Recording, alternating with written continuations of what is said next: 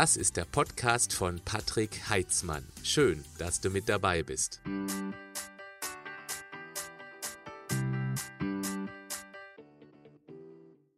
Gleich vorneweg, klar schaue ich auch Fernsehen. Ich habe schon eine Menge Serien durch. Breaking Bad, Suits, Dexter, Nip Tuck, King of Queens und Two and a Half Men zum Beispiel. In Maßen und mit einem Ausgleich an Bewegung ist es auch einfach mal ein Abtauchen in eine ganz andere Welt. Es gibt aber ein paar Gefahren, die wir auf dem Schirm haben sollten. Mehr dazu jetzt. Ich bin 1974 geboren. Das Fernsehen meiner Kindheit war anders als heute. Wir hatten drei Programme und nachts lief auf allen Sendern noch ein Testbild. Für uns Kinder war es ein echtes Highlight, wenn da mal was Spannendes kam. Und ja, das war eher selten. Dank rund um die Uhr Fernsehen, werbefinanzierte Privatsender, Amazon Prime, Sky und Netflix ist die Auswahl an Inhalten unbegrenzt. Genau das macht dosiertes Fernsehen auch so schwer, zumal dazu noch Gaming und die sozialen Netzwerke unsere Aufmerksamkeit massiv in Anspruch nehmen. Eigene Gedanken reflektieren ist durch die Dauerablenkung schwer geworden. Gerade in der Entwicklungsphase bei Kindern kann das langfristig üble Folgen haben. Soziale Distanzierung, massiver Bewegungsmangel und die Überstimulation des Dopaminsystems, also unseres Belohnungszentrums, macht die echte Welt uninteressanter. Der Stimulus muss immer größer werden, um sich noch gut zu fühlen. Und wer sich ablenken lässt, den Kontakt zur echten Welt reduziert, dem ist auch die eigene Gesundheit, die Optik, auch eher egal. In aller Kürze möchte ich die potenziellen Gefahren aufzeigen und was wir dagegen tun könnten. Beginnen wir mit der Inaktivität. In der Natur gibt es das Gesetz, gebrauche oder verliere es. Unser Organismus ist ein evolutionär geprägtes Energiesparwunder. Er möchte so wenig Energie wie nur irgendwie möglich unnötig verpulvern, weil es früher regelmäßige Kalorienknappheit gab. Jeder Stoffwechselprozess benötigt aber Kalorien. Liegt der Körper betäubt auf der Couch, reduziert es die Stoffwechselprozesse enorm. Muskeln werden langsam, aber stetig abgebaut.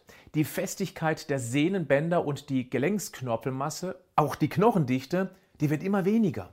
Und das in einem so langsamen Tempo, dass wir viele, viele Jahre kaum irgendetwas davon bemerken. Wer dann aber irgendwann aus der Unterhaltungsdauerbetäubung erwacht, spürt, was da eigentlich die letzten Jahre passiert ist. Vor allem für Kinder ist das richtig übel. Es ist ja nicht nur die kognitive Abstumpfung, die dann auch den normalen Schulalltag boah, immer langweiliger erscheinen lässt, sondern auch das körperliche Problem. Wenn Muskeln, Sehnen, Bänder, Gelenke und Knochen nicht durch regelmäßige Bewegung stimuliert werden, baut die nicht nur ab, wie beim Erwachsenen. Es kommt nicht einmal zur vollständigen Entwicklung während der Kindheit. Wenn dann wortwörtlich unterentwickelte Körper irgendwann später in den altersbedingten degenerativen Prozess kommen, geht das viel schneller bergab. Diese Menschen sind dann erheblich früher alt und schwach. Und auch tendenziell dicker, weil noch Problem 2 dazukommt. Fernsehen macht nicht zwangsläufig dick. Die Gefahr, dass dort aber abgelenkt durch spannende Inhalte nebenher ein Haufen Nahrungsmüll im Futterkanal verschwindet, ja, die ist groß. Und weil der ruhig gestellte Körper nur minimal Kalorien verbrennt, dicken viele Menschen langsam, aber sicher vor dem Flachbildschirm an. Was natürlich die Bewegungslust noch mehr reduziert. Der Schlaf leidet auch darunter. Smartphones, Fernseher, Tablets und Computerbildschirme strahlen ein bläuliches Licht ab. Genau das unterdrückt die Melatoninproduktion. Melatonin ist das Hormon, was unsere innere Uhr taktet. Wird zu wenig davon ausgeschüttet, schlafen wir schlecht. Wer also bis tief in die Nacht seine Serien anschaut, wird schlechter schlafen. Das merken wir nicht sofort, sondern erst im Laufe der Zeit. Und weil wir uns da langsam hineinquälen, wird es immer schwieriger, da wieder rauszukommen. Apropos Quälen. Je nach Art der Inhalte, die wir uns anschauen, kann es unsere Psyche enorm beeinflussen. Wer zum Beispiel regelmäßig und teilweise mehrmals täglich Nachrichten schaut oder hört, der bekommt das ganze Leid der Welt vor Augen geführt. Wir entwickeln einen ausgewählten Negativblick auf eine Welt, die anscheinend immer schrecklicher wird.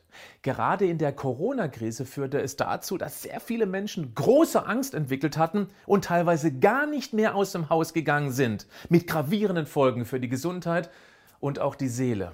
Und das ist nur ein Beispiel, was Medien für einen Einfluss auf uns haben können. Oder auch, wer das aufregende, lustige Leben seiner Lieblingsdarsteller anschaut und unterbewusst mit dem eigenen Leben abgleicht, der spürt auch mal das eigene langweilige Leben. Oder warum kommen in den privaten Sendern gerade mittags Sendungen, die andere Menschen in einem sehr schlechten Bild darstellen?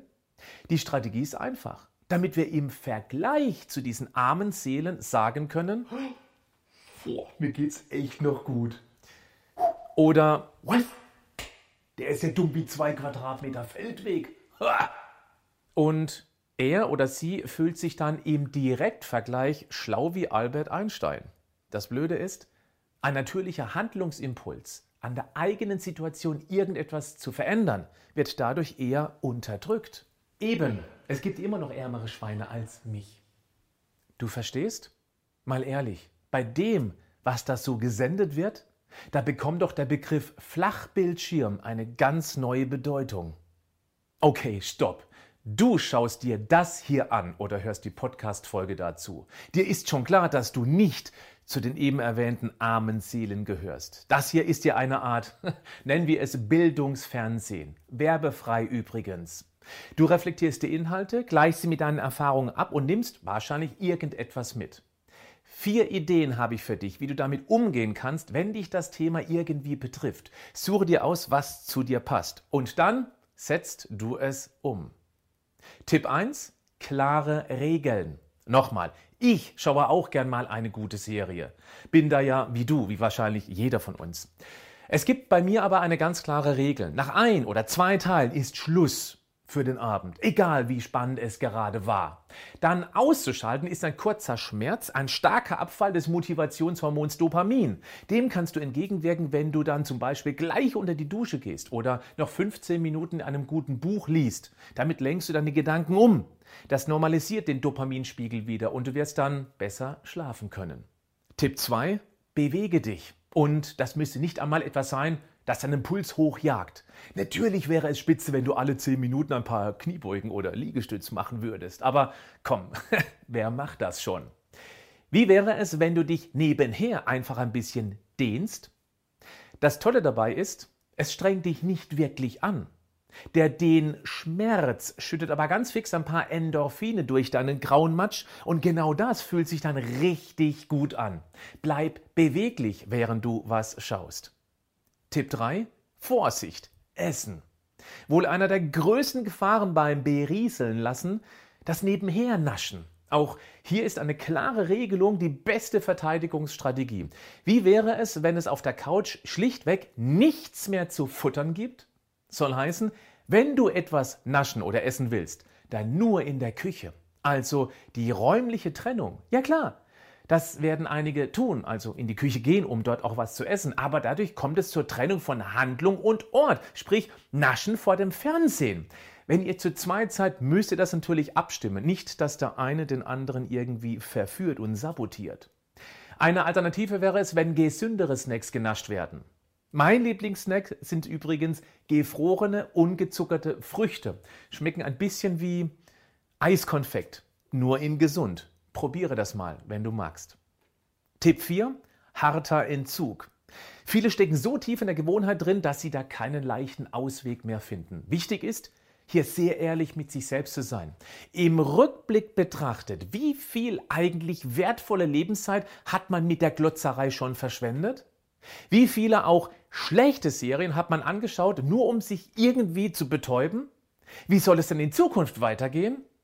Ein harter Cut, ein kompletter Medienentzug ist ganz sicher die härteste Wahl, weil sich dann unser Belohnungssystem komplett neu organisieren muss. Wer das aber als Serien- oder Medienjunkie mal eine komplette Woche schafft, der wacht auf und wird im Rückblick erkennen, dass es sich gelohnt hat, mal wieder ein gutes Buch lesen oder ein Hörbuch zu hören. Beides erzeugt eigene Bilder im Kopf und das fördert dann wieder die Kreativität.